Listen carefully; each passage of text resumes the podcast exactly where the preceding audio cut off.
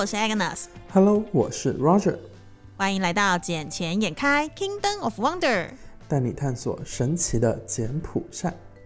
Roger，这一集呢，我的声音要放的特别特别的温柔和速度缓慢。你是怎么了吗？你是感冒还发烧了吗？为什么要放的特别的缓慢？不是，是因为后来我就是我的家人呐，就会时不时的来听一下我们的节目。结果呢，我的母亲大人就告诉我说。哎，为什么你的感觉很像是你一直在质疑 Roger，或是一直在质问 Roger 那边的事情，好像他是欠你钱的人，然后你的态度很凶的感觉。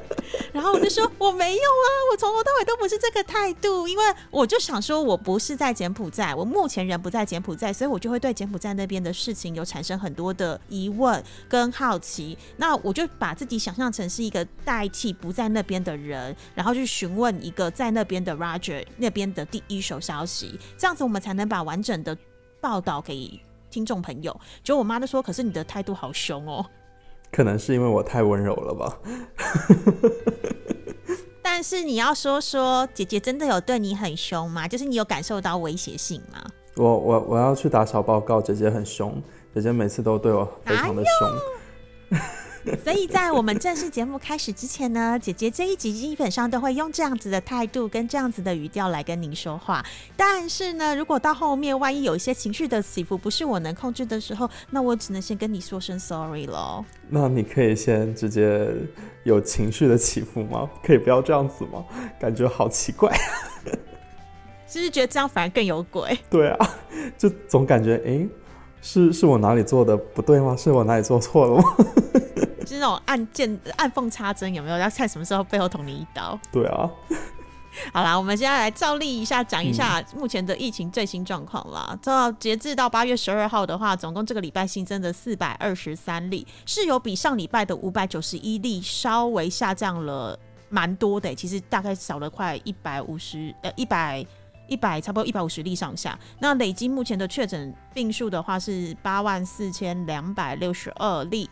然后死亡人数的话呢，上一周是十九例，这一周是二十例，多了一位的死亡人死亡呃亡者。那累计目前已经有一千六百五十四人死亡了。是啊，疫情现在还是这样子严峻，所以柬埔寨政府它其实不是说上星期有发布说，呃不本来没有计划打算延长宵禁，但是看着疫情虽然是有。好了一点，但是还没有到那么的完善嘛，呃，所以这个宵禁也就是继续延继续延长了。原本从今晚开始是可以解除宵禁了，但是今晚开始还是继续延长了一个星期的时间。但是呢，从原本从九点的宵禁改成了到今天晚上可以到十点，就多了一个小时的时间，所以其实就是。多给了我们一个小时吃喝的时间，到了十点的时候，就是回归到宵禁正常的状态了。有，我昨天在我手机的那个 A P P 有跳出来，就是那种外送软体，柬埔寨外送软体，它有特别的想说，哎，我们现在要麻烦你们大家尽量在九点之前就点完餐，因为这样子他们还有一个小时的送餐。外送也只是送到九点，因为九点之后他们那个外送员也是要回家了嘛。然后像现在的话。很多像打车的软体也都是只工作到八点钟，甚至有的是七点钟就下班回家了，因为大家都很担心宵禁，嗯，因为宵禁出去的话被警察抓到是要被罚款的，然后柬埔寨政府就光靠这个罚款，一天应该一天差不多能收到将近一万美金的罚款，这样子，也太多了吧？对啊，就。晚上还是有很多人不听话，会跑出去玩呢，然后夜不归宿的那群人呢，然后是很多年轻的男女，他们都喜欢晚上出去外面骑个摩托车吹吹风，然后九点之后甚至十点十一点才回家，然后路上嘛肯定会被警察拦截下来嘛，一拦截下来的话，那首先会给他们做体罚，让他们知道说以后不能在晚上出来，体罚之后呢，再给他们进行罚款。呃，摩托车的话，我记得好像是罚两百多美金吧。那汽车的部分呢？汽车嘛，总应该更多了呀。汽车的话，好像是四百多美金吧。因为我我没有被罚到过，所以我对这方面的资讯不太清楚。我是那一个听话的乖宝宝，不会九九点之后再出门，我会玩到八点五十九分的时候回家，这样子。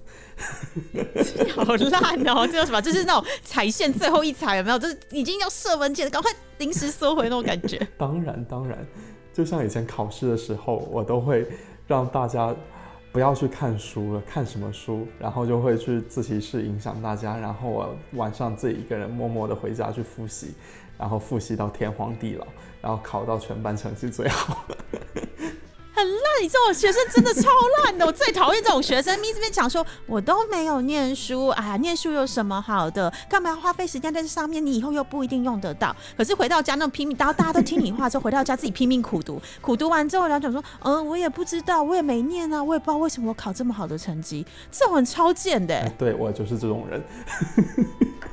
你这种人超适合做什么工作？你知道吗？业务。哎，我我不适合做业务啊。你就是一，你知道闽南话有句叫做“几鸡嘴喉绿绿”，就是一张一只嘴面乱讲话、乱讲话、乱讲话，然后但是那些话都不一定是真的。没有啊，我讲的话大部分都是真的。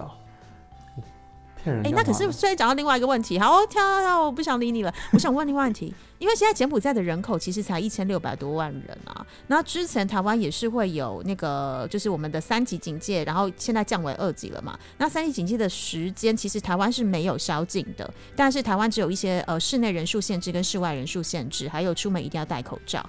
但是大家就默默的发现，因为大家都自主性的在家里隔离跟在在家里宵禁。然后就会有很多人在家里没事做，就开始你知道就自主运动了起来。反而他们是说，这是说不定明年的时候会有一波很高的生育率。我觉得这是一件，呃，怎么讲？我觉得这这件事情呢，是明年的生育率肯定会激增的吧？因为像在柬埔寨之前不是封城吗？封城，然后又不让大家出门。那大家在家里面对着自自己的伴侣，那除了做运动以外，还有就日常的一些生活琐事嘛。那晚上的时候，你又没有酒喝，然后跟伴侣在家，那肯定只能做运动啊，对吧？运动完，甚至有的就不喜欢戴，嗯，不喜欢戴套嘛，因为戴套有点不舒服嘛，对不对？哇塞，超哎，我是不知道啦。你有你有听到？你有听到我这边打雷的声音了，对不对？超大声，超恐怖的。因为我现在就是台湾，现在目前呢，就是这几天有那个台风要来，然后台风来的时候，这几天突然在下午的时间就会有那种暴风雨啊，然后就是那种打雷啊、闪电全部一次来。那现在呢，刚好就是天空变成又一片黑。我昨天呢出去运动的时候，然后我原本是大晴天的，我还想说啊，那今天晴天出去，我就先走路过去到我的健身房，这样子的话可以当一个呃视线的暖身。结果没想到，就是我走回家，大概下午也是差不多四三两三点的时间，然后就走走走到一半的时候，突然下超大超大雷雨，我整个人被困在路边一个多小时。没事啊，就直接雨中漫步嘛，多好多浪漫。没有没有，如果是两个人一起还挺浪漫的，因为如果男生还愿意拿个外套啊，帮你一起遮，然后两个人在共处在那个外套的庇荫下，你就觉得嗯，好像很浪漫，然后距离好近。但你只有一个人的时候，你就觉得妈，为什么我要让自己这么可怜？我就真的着着实实的站在了屋檐底下一个多小时，然后到最后受不了，因为雨一直没有停的迹象，我就知道受不了。刚好路边有一台计程车，我就赶快拦了他，拦了他之后，请他帮我送到。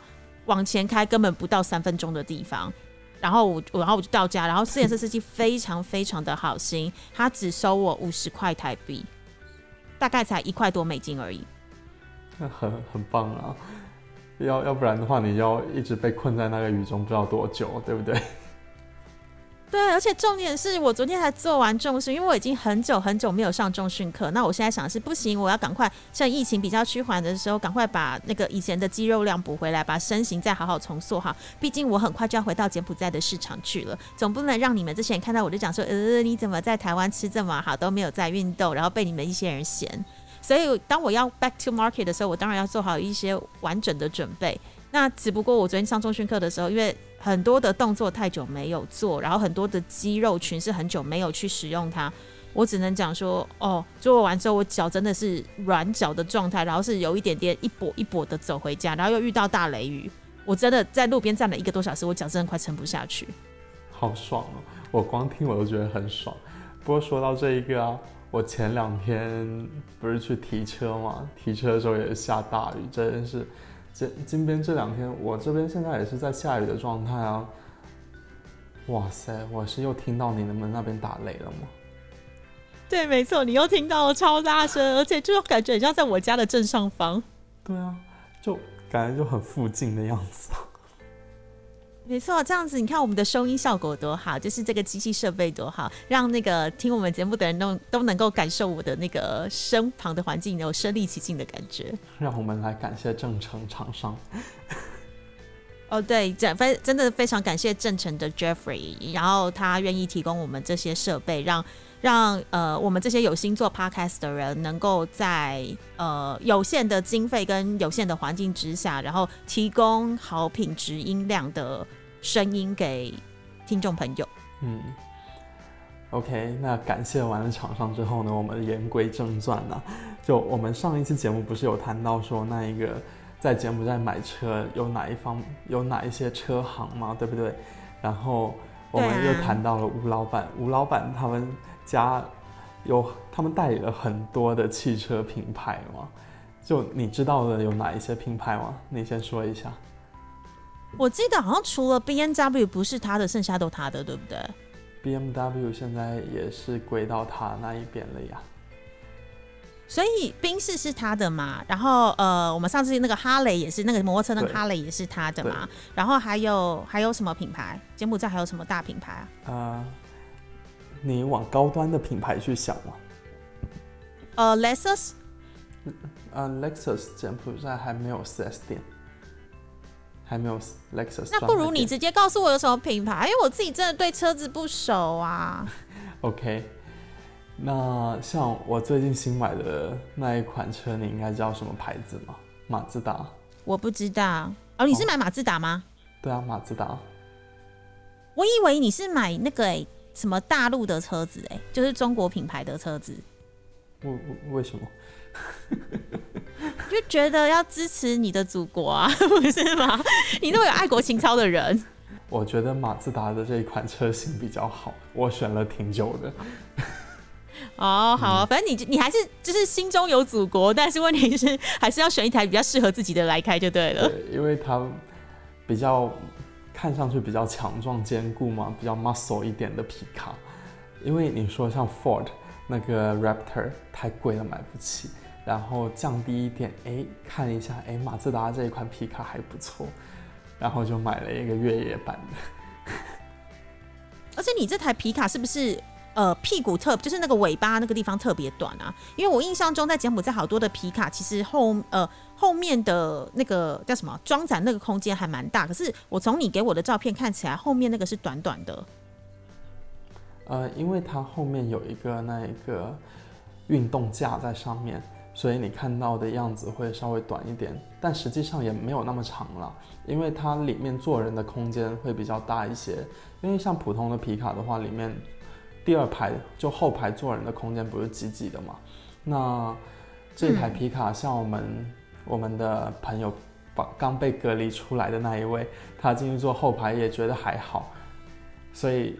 他的哦，因为他自己个人他身高超过一米八，所以如果连他都觉得舒服的话，那应该就真的挺舒服的了。除了马自达这一款车型外，像 Kia 起亚也是他家的，然后那一个再往高端的去讲，劳斯莱斯嘛，对吧？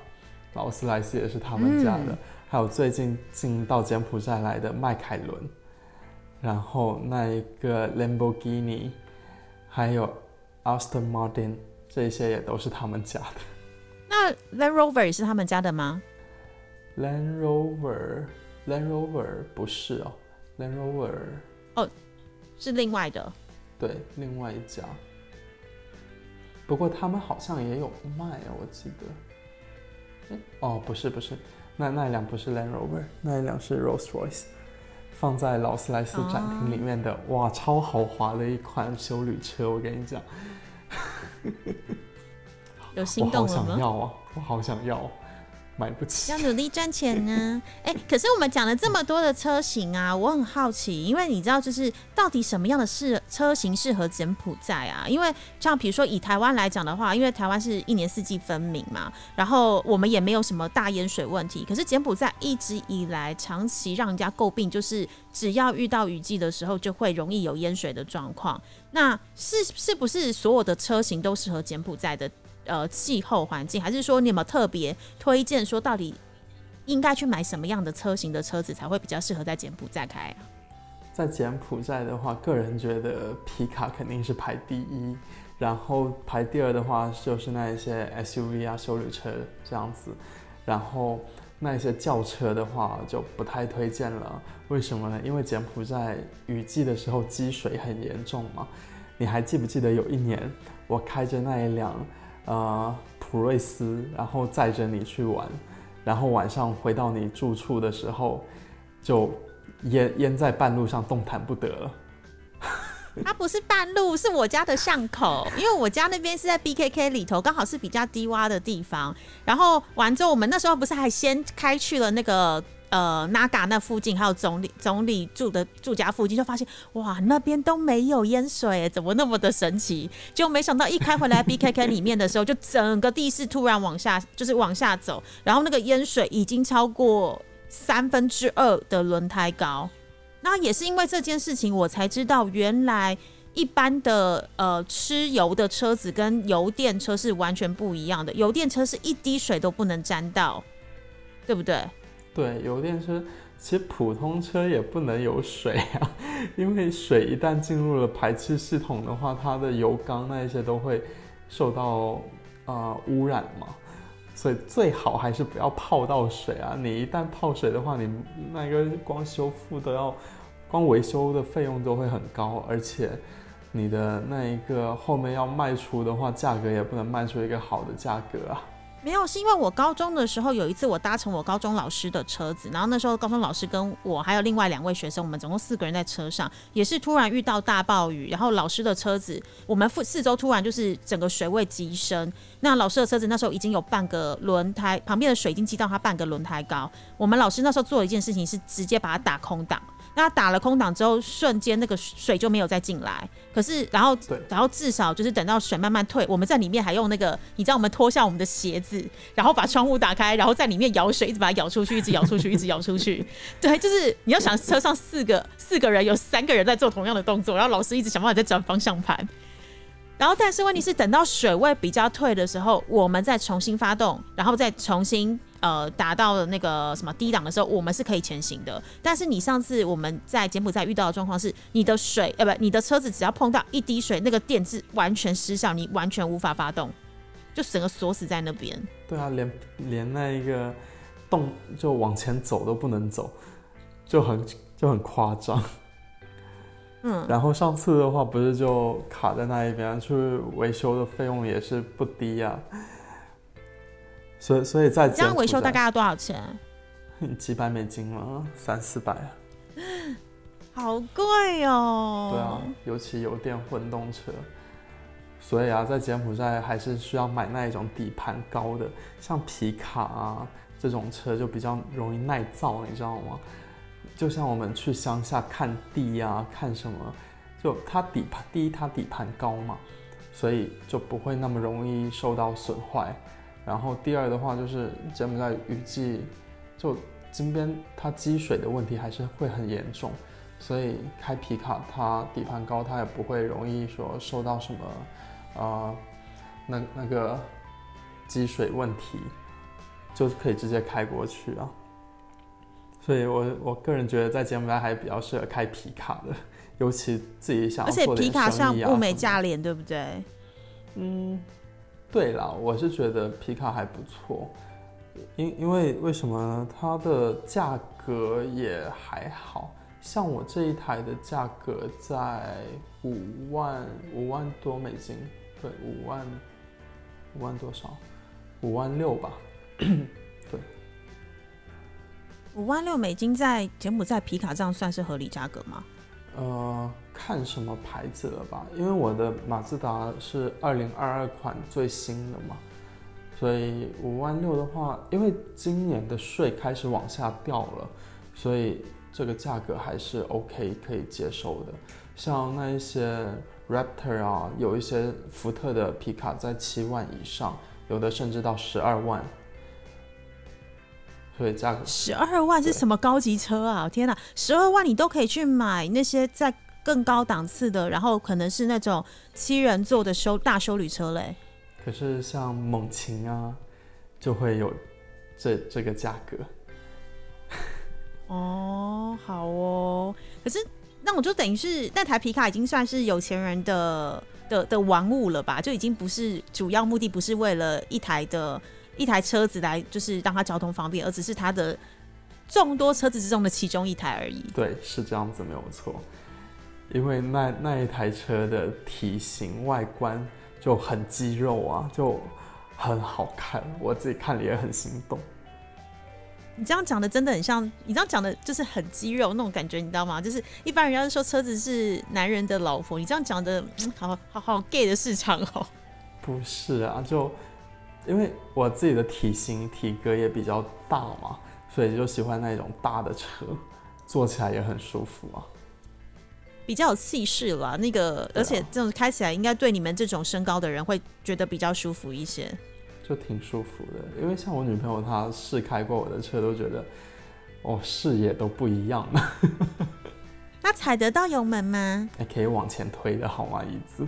啊，好，我想说才得到嘛？因为毕竟他也比较娇小一点点。嗯，还好他不会听这一档节目，要不然的话，我夸他体型小是娇小是赞美好吗？拜托，我也很想要我的身材是小小的好吗？只是一直做不到。OK，那我现在好了，我要问一下，那比如说我们在柬埔寨买车的话，大概流程是什么？比如说我今天到了车行去，然后我看上了一台车，那我后面的整个流程要怎么处理啊？呃，如果像有的车它是有现货嘛，有现货的话，你就把钱一交，合约一签，你就可以把把车的给提走了，其实没有需要太多的流程。呃，但是像我的话，我是交了定金，因为那一台车它没有现货，它只有在展厅，呃，给大家展示，然后那一辆展示的车也被卖掉了，所以我就需要等，差不多我等了有两个多星期、三个星期的样子吧。像我买这台车的话，我是贷款买的嘛，所以我就是先交了定金，然后。如果是有现车的话，我就可以直接把车给提走。但因为没有现车，我就交了定金。然后呢，呃，等到车到了，我再去车行交首付。呃，首付的话可以选择百分之三十四十或五十这样子，我就交了百分之四十的定金，然后剩下的百分之六十我就跟银行贷款。然后可是就很麻烦，就是。我付我在车行付完首付，OK，呃，车行要把回执发到银行那一边，然后我还要跑到银行去做贷款的合同。就那一天，我记得盖了好多个手印，盖下去，然后合同弄完了，我才能再去车行提车。但提到车这个时候是还没有车牌的，然后没有车牌的话呢？我又要打电话联系那一个银行，他们提供的一个号码，联系他才能给我办车牌。但是银行还要等到车行把这辆车的信息发给银行这一边，那我才可以去办车牌。所以截止到今天下午，我应该能去办到车牌。可是今天下午只是去选号，选完了。明天礼拜六他们也不是也不上班，那只能等到礼拜一或礼拜二这样子才能拿到车牌。就其实过程还是有点繁琐的。照这样听起来，柬埔寨办事超没有效率的。因为你知道台湾是怎么做吗？台湾是我今天，比如说到了某一个车行去，然后看上了哪一台车，我就跟那边的 sales 沟通。那沟通的时候就会选择说，哦，第一个是当然是车子的价格，第二是有没有要什么样的配备升级，或是什么样的配备不要。那当然还有。业务的退用部分，它可以让利多少给我们嘛？然后再再来的部分呢，就选择了付款方式，比如说付款我是要全额现金支付，还是说我需要有贷款的准备？那如果我贷款准备的话，他现场就会帮我算他们合作的贷款贷款银行他们的利率出来。那当然我可以选择。呃，就是跟这个车行合作的贷款银行，或者是说我也可以找我自己熟悉的呃银行来做贷款，因为说不定他给我的那个车贷利率会更低。那我选好选择之后呢，我们的下一步才会进行到哪里？才会进行到说哦，那车子什么时候预计交屋？呃，对不起，车子什么时候预计交车？然后还有我们这些流程是都由车行呢去帮我跑，最后会到监理所这边打那个车子完整的过户给我。那在过户之前呢，他会先告诉我们说，先今天我们要领车牌的话，会有什么样的车号出来？那我有没有喜欢大概类似这几个车号？因为前面都台湾的车牌前面都是三个英文字，后面是四个数字。那怎么样的排列方式我喜欢的，或者是我有自己特殊的偏好，我想要买哪一些特别号？那特别号就要另外加价，而且有些价钱并不会比较便宜。那所以，我就是看怎样的选择，选择完之后，那有时候我会为了等某一些特别号，可是我又不想另外付钱的话，我可能就会告诉他说，那我要延迟几天来领车，因为这样子我可能有机会去选到我需要的号码，而不用付费。那整个流程结束之后呢，他会帮我领好车牌，整个拿回来到了车场去，这中间我人都不需要去哦，包括去银行贷款那些，如果我是跟他们的。那个配合的银行贷款的话，全部都是在车行里搞定，我人都不用去现场。等到可以领车牌回来时，我可以把车牌挂上去，领车时我最后再到车行去把车子开走就行了。这样子好方便哦，在柬埔寨真的没有这么方便的东西啊，除非是车行他们自己有放贷款。就像我去买房的时候，我我只是跟那一个。开发商他们自己放贷的话，那我就直接跟开发商，我付开给付钱付给开发商就好了，也不需要跑这么多繁琐的流程。然后在柬埔寨选号码呢，是你也是可以自己选，就你也可以加点钱选，因为像我选了一个跟我女朋友同样的尾号，就对我们车牌的尾号是一样，但是哎正好不用付钱，我就觉得哎这天底下还有这种好事。是这样子，在路上比较好抓就对了。好抓什么抓奸吗？真的是莫名其妙。嗯，不好说。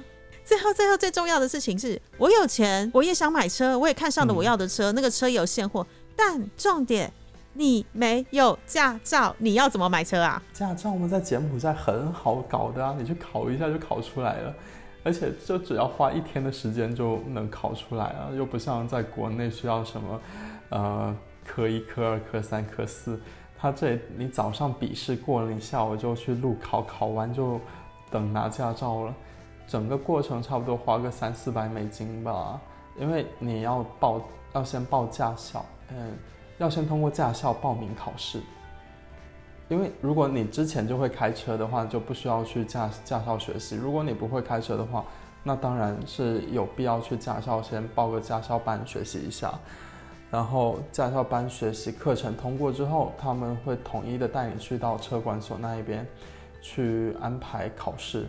然后你早上，假设你早上啊笔试理论考考过了，那你就等着在那里等着下午考那个路考。然后下午路考也考过了，那就等个一个星期、两个星期拿驾照就好了。所以，比如说你们报驾校的时候，驾校它是呃现场会告诉你一些题库，然后也会有让你就是在他们的驾校里面实习吗？还是说你们所有的练习全部都是直接上路？嗯，我们会有在驾校里面的理论学习的时间，也有上路的时间，就分为两个嘛。然后理论学习的话，就是给你题库，你自己去刷题。然后因为现在在手机上就可以下载 APP，在里面进行。呃，题就刷题嘛，然后上路的话就是，OK，那个教教练会跟你讲说，呃，考试一共有哪一些？就像我们通常都熟知的半坡起步啊，然后那个 S 弯啊，然后侧方入库啊，然后倒车入库啊，然后看到了那一个 stop 的就停止的那个那个符号的话，就是要你停在那里不能动。然后等到那边考官说 OK 可以走，你再走这样子。其实考的东西无非就是那几样，只要你普通会开车，基本上就能过。所以等于是柬埔寨其实是跟美国一样，就是它是没有那种驾训班里面练习的场地，就是基本上就是直接上路练习了，然后只是教练在你旁边教你这样子。对对对，因为柬埔寨它没有那么大的场地让你说去在那里面去实习啊什么的。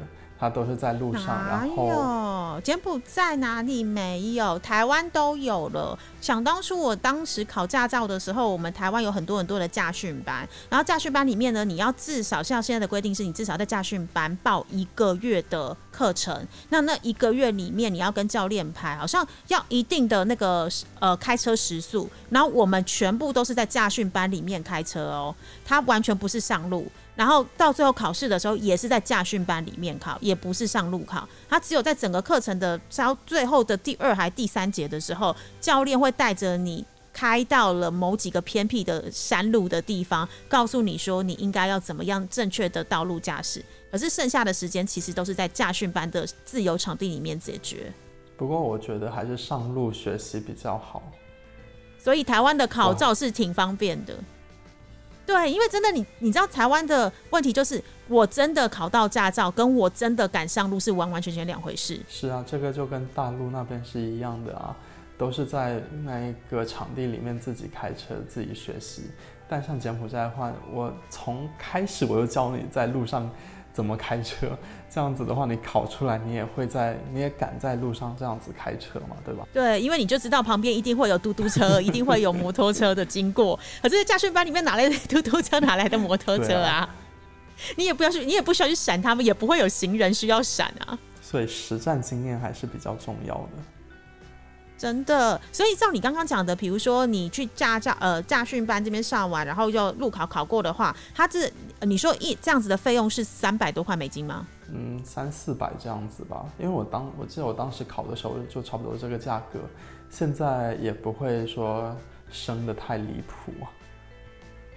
那他这样子的驾照拿到是几年的驾照？呃，第一次是五年的，然后更换之后就十年的驾照。然后这个驾照的话，就像我回大陆，我可以换成大陆的驾照，就需要补一个，嗯，理论考试嘛。理论考试过了的话，我就能换到大陆的驾照。哦，所以柬埔寨跟大陆是一样的，就对了。对，因为像我自己的台湾驾照，我到大陆去的时候是不行的。嗯，我觉得应该也是可以，只是你要去换，要去车管所跟他们，呃，问他们说要怎么样的流程去更换。因为只有说左侧车位、左侧方向盘的话，是应该是都可以换的，除非你是右侧方向盘。没有，那时候不是在重庆工作嘛，然后我那时候就有去问重庆那边的，就是呃相关单位，他们告诉我说就是要重考，在大陆开车就是要考照，你不能用台湾的驾照直接换。但是我在柬埔寨是可以用台湾的国际驾照直接换，不用考试哦。嗯，柬埔寨驾照拿去中国去换也是要考试啊，我们就是考科一而已嘛。哦，就是不用考路考啦，就是只是考笔试而已。对对对，就轻松很多。哦，那那可是你知道我们台湾的驾照拿到柬埔寨来，连考都不用考吗？我们只要准备我们的考啊。啊，真的吗？对啊，柬埔寨是一个比较自由的国家，它是。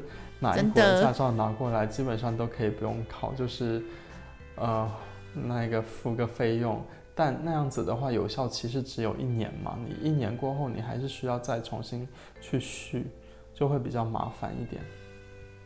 对，像我那时候的话，我也是，就是你可以选择自己去办，或者是找旅行社来代办。那如果你是找旅行社代办的话，就是他会需要你的什么国际驾照的正本、台湾的驾照、你的护照正本，然后还有什么呃三张的白底四乘六照片，然后还有要需要五个工作天，那总共这样花费是八十块美金，有效期就是一年。那如果你每一年之后，你时间到期之后，你要再更换的话，就是要具备刚刚的那些东西，还有你原本的旧驾照的正本，再加上六十块美金，等于是第一次八十啦，后面每一次都是六十。但是我后来就不信邪，因为我想说，怎么可能什么事都要找代办？我一定有办法自己办出来。后来我发现，就是自己办出来，其实还蛮麻烦的，虽然省了蛮多钱。对对对，因为你知道我之前就是第呃自己我朋友他们那时候就想说啊，要自己去办很麻烦，是因为你需要居住证明，还有居住地村长的盖章证明，然后那个什么，然后那时候你知道就是我们那个朋友，他不是原本要自己办吗？然后拿到居住证明之后，又要去找村长证明的时候，村长那边一直搞不定。然后到最后他受不了，直接花八十块代办，然后去拿了一个驾照出来。可是我那时候就是想办法，也可能我是女生啦，村长是男的，我就一直跟他撸，一直跟他讲。然后默默的，村长也暗示了我要给个小费，我就塞了十块小费给他。他两天后就给我那个证明。然后我拿到证明之后，我就跑到了 Eon Two 的那个办的地方，然后去办。办完之后，现场还要再做一个视力检查。然后这样子花费的话。现场换照的花费是三十点五块美金，所以我整个包括前面那个十块的村长的小费，这样算起来也要四十点五块。其实我还不如直接花个八十块让那个代办去帮我办，我还不我还省事，我还不用去跟村长撸，我也不用再跑到移用图那边去。对啊，就有时候代办的存在还是有必要的，因为他能帮你解释很多事情。对啊，因为其实一开始的时候代办你会嫌贵，是因为以前你要办驾照只需要十块美金，所以我十块美金的办驾照费用加十块美金的那个小费，大概二十块就解决。那这样子我请代办，我还要多花六十块美金。可是在我上一次办的时候，我整个加起来已经到四十块四十点五块美金了。其实讲真的，真的，呃，我花费的时间成本都比我省的钱还要多。是啊，就有时候。宁宁愿多花一点吧，但你能获得的是更多的东西。嗯，好啦，那恭喜 Roger，我们签到了新车。等九姐姐九月份回去的时候，记得要开新车来接我哟。呃，你应该会被一辆豪华 VIP 大巴给接走吧？我我希望到时我可以不要再隔离，因为毕竟我是要打完两剂完整的疫苗后，我才要回去柬埔寨。那我希望柬埔寨未来可以改一下政策，就是只要我是打符合 WHO 认证的国际疫苗，是不是可以让我们不要再花这么久的隔离时间？可以隔离啦，可是可不可以恢复像去年那样子，只要隔离两天，确定我入境时的检验是 negative 的，就可以让我出来？不然我打疫苗的意义在哪里啊？好哦，那我就等看啦。假设你那一个回来可以不用隔离的话，或者隔离完之后我再去接你吧。好哟，我们在一起相约出去游车河。好哟，如果没有宵禁的话，到时应该会。你知道小姐姐是福星，我相信我回去的时候一切都会否极泰来的。啊，好哟，那我们就等看啦。那这一期节目就差不多到这里喽。对，因为我觉得我们家这边的那个雷声只会越来越多，跟越来越恐怖。我像外面的天空是一片黑嘞。我这一边也是一片黑，都很恐怖。对，都很恐怖。所以，我们这集就先做到这里了。咱们眼前眼开，下次见，拜拜。下期见，拜拜。